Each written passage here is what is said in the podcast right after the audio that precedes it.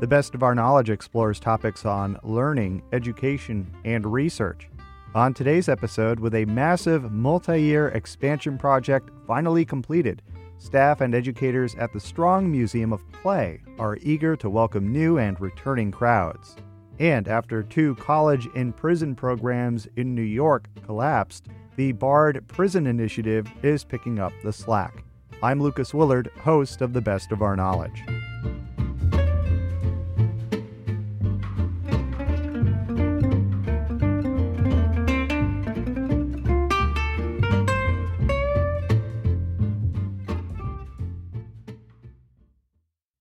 This is The Best of Our Knowledge. I'm Lucas Willard. The Margaret Woodbury Strong National Museum of Play is not your typical museum. Located in Rochester, New York, the Strong is devoted to the history and exploration of play. With a massive multi-year expansion project finally completed, staff and educators are eager to welcome new and returning crowds. The Best of Our Knowledge's Jody Cowan took a long-awaited tour and brings us more. The Strong Museum of Play has been on my personal radar since about 2019. I had come across the Strong's social media account on Instagram, highlighting their latest nominees to the National Toy Hall of Fame, a long-standing and annually updated exhibit at the museum since 1998. As a father of two elementary school-aged children, one of our favorite family activities has been visiting our local art, history, and children's museums. I knew after a glimpse online at what the Strong had to offer that I would have to take the 3-hour trip to check it out firsthand. Unfortunately, just a few short months after learning of the Strong Museum, the COVID-19 pandemic would keep us home. The Strong Museum closed for 3 months in 2020 before reopening, first to members only for a few weeks and then to the larger public with additional safety measures, limited capacity, and some exhibits closed. I put my plans to visit that year on hold and spiraled into the toilet paper and hand sanitizer hoarding existence that many of my neighbors fell victim to.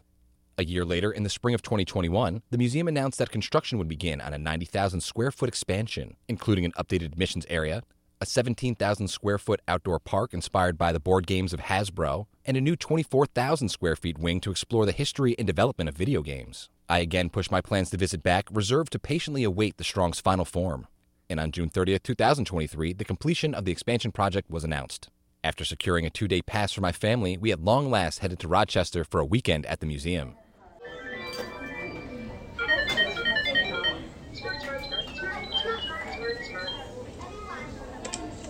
Navigating the Strong Museum is as simple as letting your imagination take control and following your own unbridled curiosity.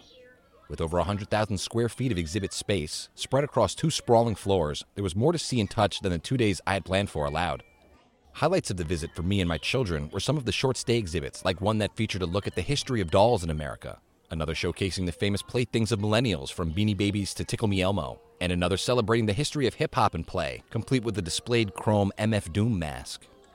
My daughter, at age 7, was thrilled to find hands-on exploration was encouraged really everywhere, but especially in the Play Pals exhibit, which featured a life-size dollhouse and another space that had a full-size Play supermarket modeled off of the Wegmans grocery store, complete with scannable products.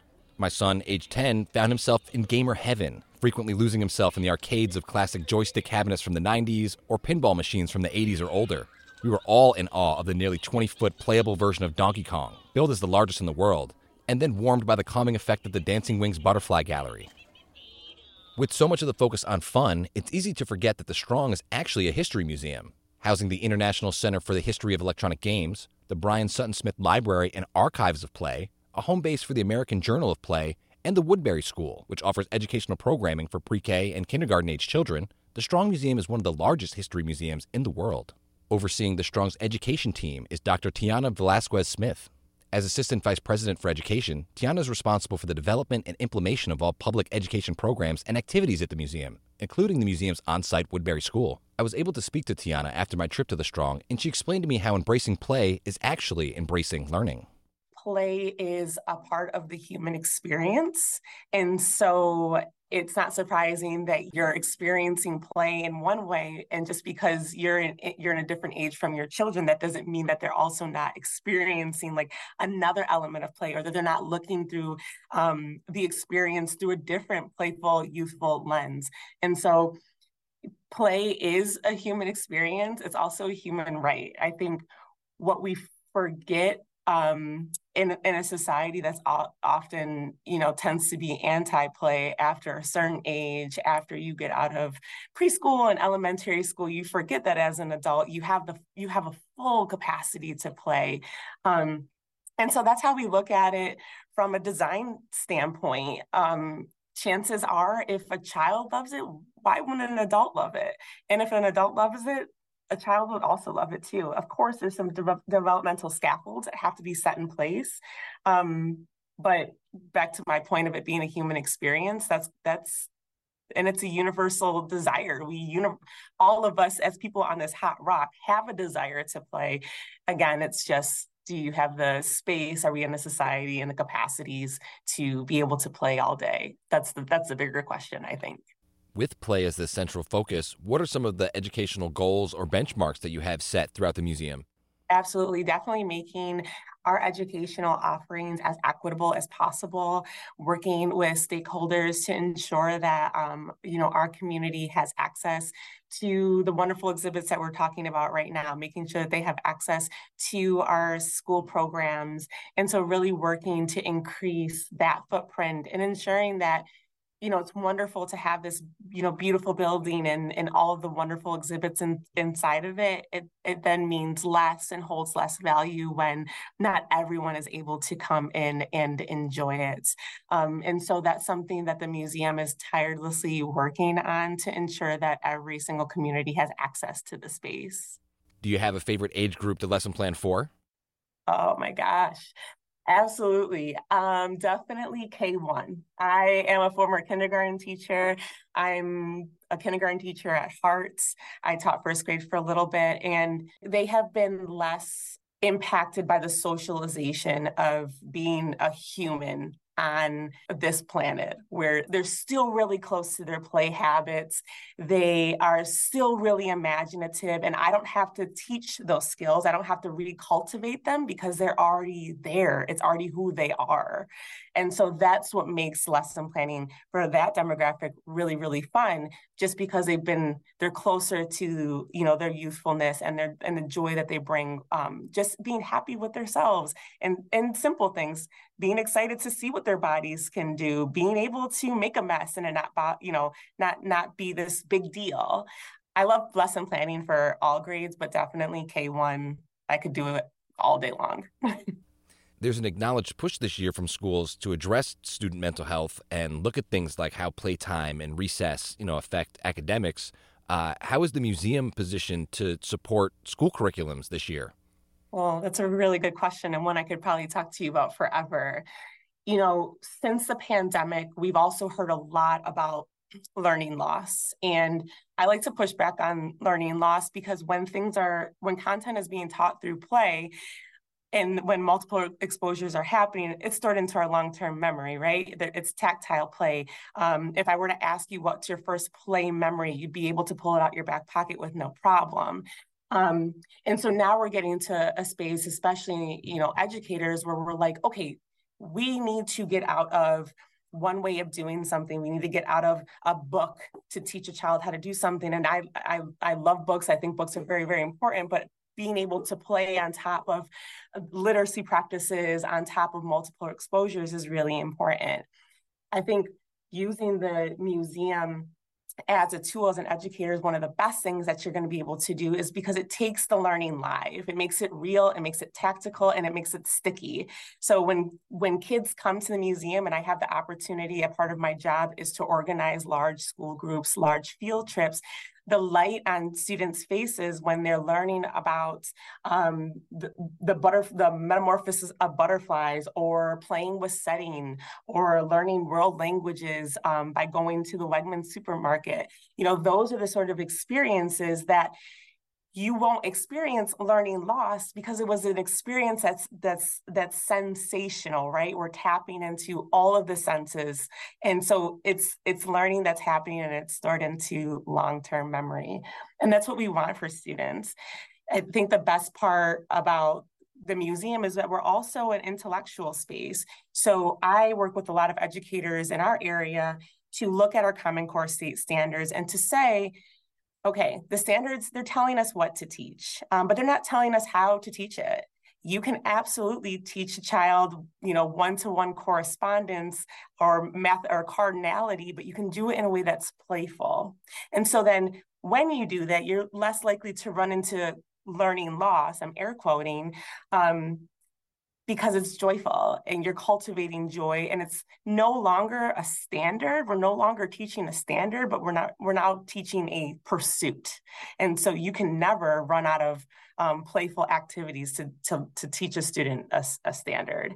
And I think that's one of the best parts about the museum is that that is the pillars that we stand on. Those are the ones that we're yelling from the mountaintops about.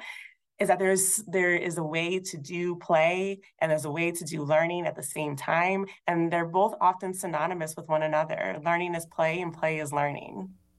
There's so much on display at the Strong about the evolution of play. And a couple of things that stood out to me as highlights were the timeline of 100 years of how dolls have evolved and then maybe looking at advancements in technology for video games. What do you see as some of the profound progressions of play? Yeah, I would definitely, I understand the cross comparison, but I also think, so in the example of doll play, yes, dolls, the aesthetics, the phenotype, the look, those things we've had some diversity around that. And there has, of course, been some evolution that we've seen. But what you don't get to see by looking at a doll display case is how that play thing is being used and who is it being used by. So even 10 years ago, it would be completely taboo and problematic for a boy to be playing with a doll, right? Like that would be like, no, boys play with trucks and the dolls are for the girls.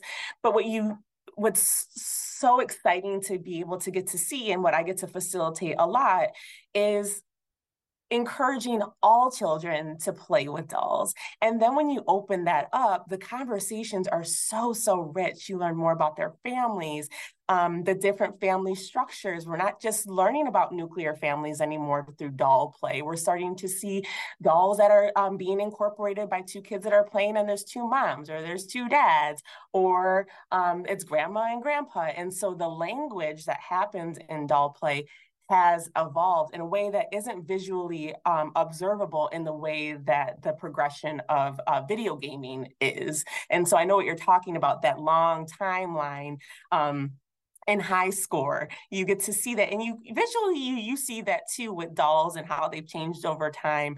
But I think one of my favorite things to bring out in the conversation of how are we using playthings and how are they evolving, I think a lot of it is the language use that we're starting to see, and some of the social barriers that children are challenging through doll play. The questions that they're asking, why does this doll have this kind of body?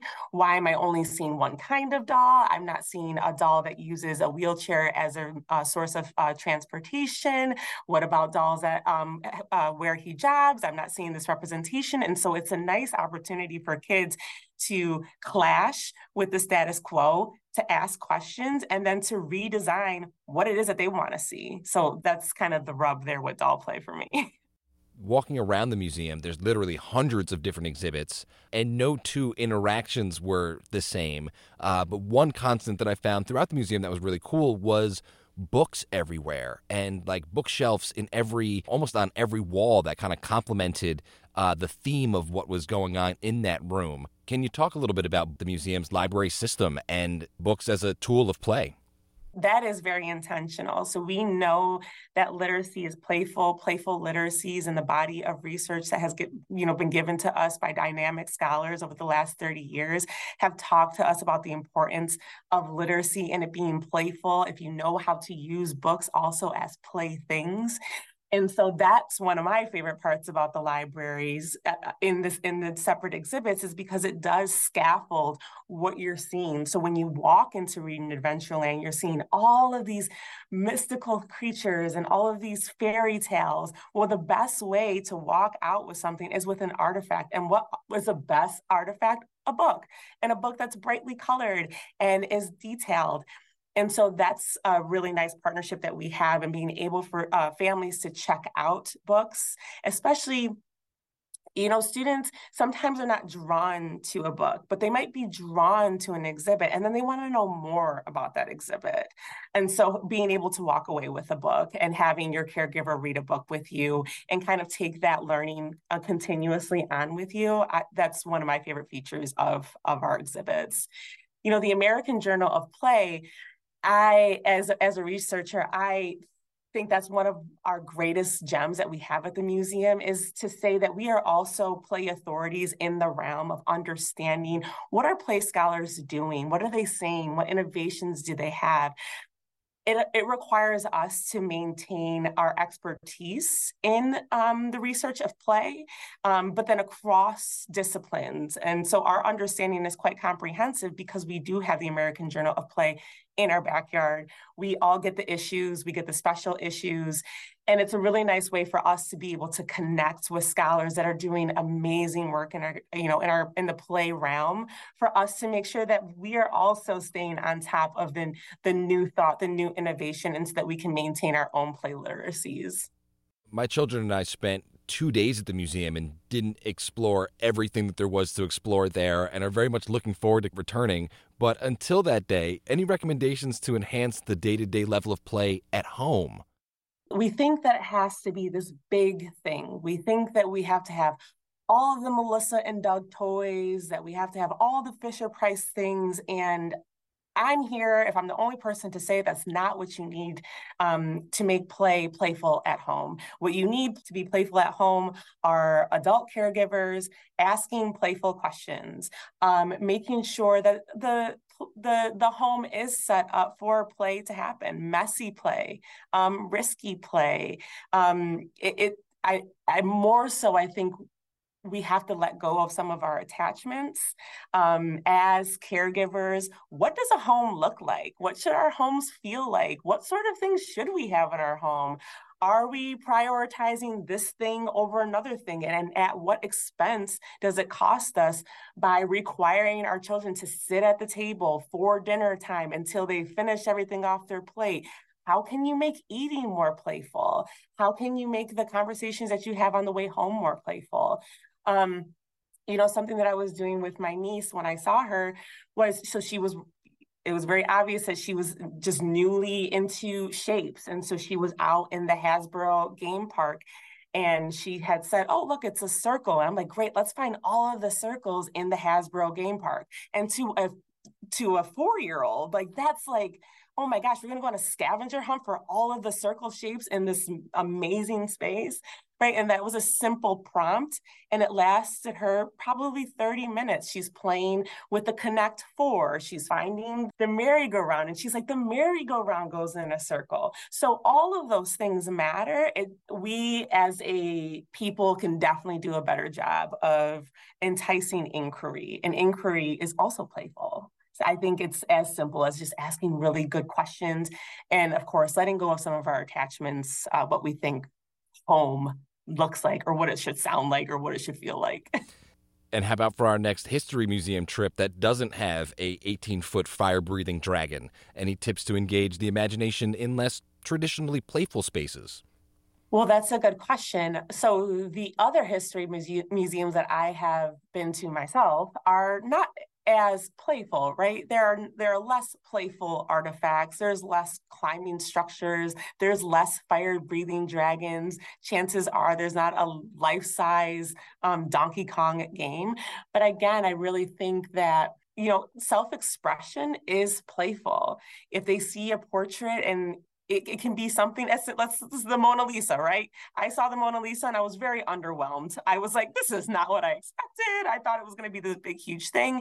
And then as I'm thinking, I'm like, well, wow, if I had to create my own self-portrait, this is what I would want it to look like. This is what I would want it to say about me. These are the different mediums that I would use. I would use oil pastels. I might throw some glitter on there. I might do some feathers. And so I think it is just continuing to entice your children to think about, you are a creator in this world. What you have to say is so powerful. You are a producer. and your voice is worthy to be listened to. So even if it's just rewriting their own narratives, if you were to collect artifacts for your own history museum, what sort of artifacts would you collect? Why would you collect those artifacts? Why are they important to you? All those things are still very playful. It's play in a different sense, but it's still incredibly playful. The major expansion to the museum was finalized at the end of June. Now with school back in session comes the return of the class field trip.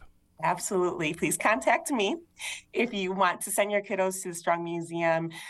We have 15 amazing school lessons. They are all aligned with our Common Core state standards and our Next Gen Science standards. They are also aligned with New York State DEAI standards. And so there's a huge component of diversity, equity, and inclusion in each lesson plan that is offered here at the museum. I would say that if you are unable to come to the museum, you can also take these experiences live in your own classroom by building knowledge. And the best way to build knowledge is by creating joyful spaces for kiddos to learn in. And it really is as simple as reminding yourself, you know, we have state standards, and whether you love them or not, they're telling you what to teach. They're not telling you how to teach it. Pull out the blocks, pull out the Play-Doh, pull out the cubes, pull out the sensory play.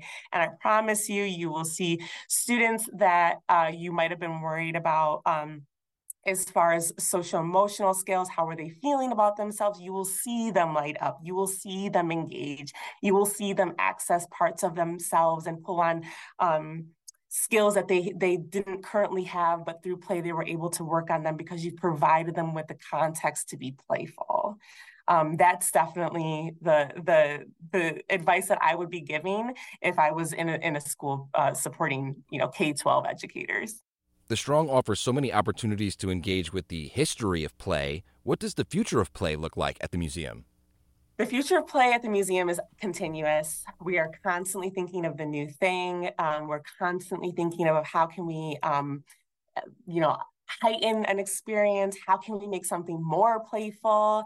As far as our school year goes, I'm planning this to be the most fun, playful school year ever. I say that every single year. I've said that as a kindergarten teacher. I've said it in the capacity that I am right now supporting our Woodbury School. We're constantly thinking about the next playful thing. That's Strong Museum of Play Executive Director Tiana Velasquez-Smith, speaking with the best of our knowledges, Jody Cowan. After two college in prison programs in New York hosted by private universities collapsed earlier this year, Bard College will pick up the slack. The Bard Prison Initiative has been enrolling incarcerated students for more than 25 years. BPI Executive Director Max Kenner spoke with WAMC's Hudson Valley Bureau Chief and host of National Productions' sister program, 51%, Jesse King. Nationally, higher education is in crisis. And unfortunately, in New York, we have a situation where we have had two local colleges or universities completely fold in the last few months. Medaille, a Catholic college out in western New York, and Alliance University, formerly known as Nyack, here in the Hudson Valley. Both of those colleges, Medaille and Nyack, were offering college in prison programs in prisons where Bard also offered college. So as those colleges folded and went out of business, we felt an obligation to enroll all of their students who wanted to transfer directly to Bard, and that's what we did, increasing our enrollment by 80 students, just transferring students at those two institutions. This year, we will hit roughly 400 students at BPI, Bard undergraduates who are enrolled within the New York State prison system. And what kind of expansions were needed to make this possible to accept these transfers? Look, we needed to expand our administration, we needed to hire more faculty, and we needed to spend money that still needs to be raised. But when you enroll students, you make a commitment to seeing them through a degree that can't always be fulfilled if the university completely disappears. So as an institution that runs in these prisons, we felt the responsibility to take on those students when other colleges could not. And so it was the right thing to do. How we pay for it remains to be seen. were Medaille and Alliance offering, I guess, like different studies of programs? Like, will you be offering different courses now as well? There were some courses of study that Medaille or Alliance offered that we do not, but that's okay. The vast majority of credits will transfer, and we will place students in degree-granting programs. And the courses of study that they will do with Bard, again, will resemble the full breadth of liberal studies: math, science, foreign language, history, politics, theology, you name it. Students who are in prison are interested, curious, and ambitious in that full breadth of fields. People often assume when they imagine college students in prisons that they're only interested in or capable of certain kinds of work, and that is completely incorrect. We have students who study Mandarin or German language, advanced mathematics, biology, not to mention the full breadth of the humanities and social sciences. You mentioned that how you're paying for all this sort of remains to be seen. When it comes to fundraising, what are your options there? Do you have like a specific campaign in mind we're coming up? We are very lucky in the federal government and in New York State. We have in the last 2 or 3 years removed the bans that were made at the peak of the Toughen crime frenzy in federal and state level support for these kinds of students. So the burden of fundraising is less than it would have been 4 or 5 years ago, but we're an institution that is in the business of fundraising, raising private money. We will seek that support from the state, from the feds, and from individual donors if possible. But the first thing we have to do is operate college campuses within the prisons that honors the ambition and curiosity of the students there. How are things at Bard as a whole as a college? Bard is thriving as an institution, but the irony that's most relevant to this conversation is the paradox that nationally, higher education, college education, is in a state of crisis. And there is a crisis of confidence that the kind of education that has been central to American democracy for 200 years is somehow no longer relevant in ways that it used to be. And the paradox is that when we go out to find students who feel real meaning and connection to this kind of education, it's a tragedy. But in our state prison system, we find students with extraordinary, not only capacity, but curiosity, ambition, and commitment to one another. So as we begin to rebuild higher education in America, we need to do it in unconventional ways that challenge us as people and as institutions, and go to places where we always haven't. And the prisons are the first best place to start. Max Kenner, Executive Director of the Bard Prison Initiative, speaking with Jesse King. This has been The Best of Our Knowledge, episode 1724. The Best of Our Knowledge is a national production of WAMC Northeast Public Radio. Thanks to associate producer Jody Cowan. The latest on all National Productions programs is available via the Airwaves newsletter and our flagship station's website, WAMC.org. Until next time, I'm Lucas Willard.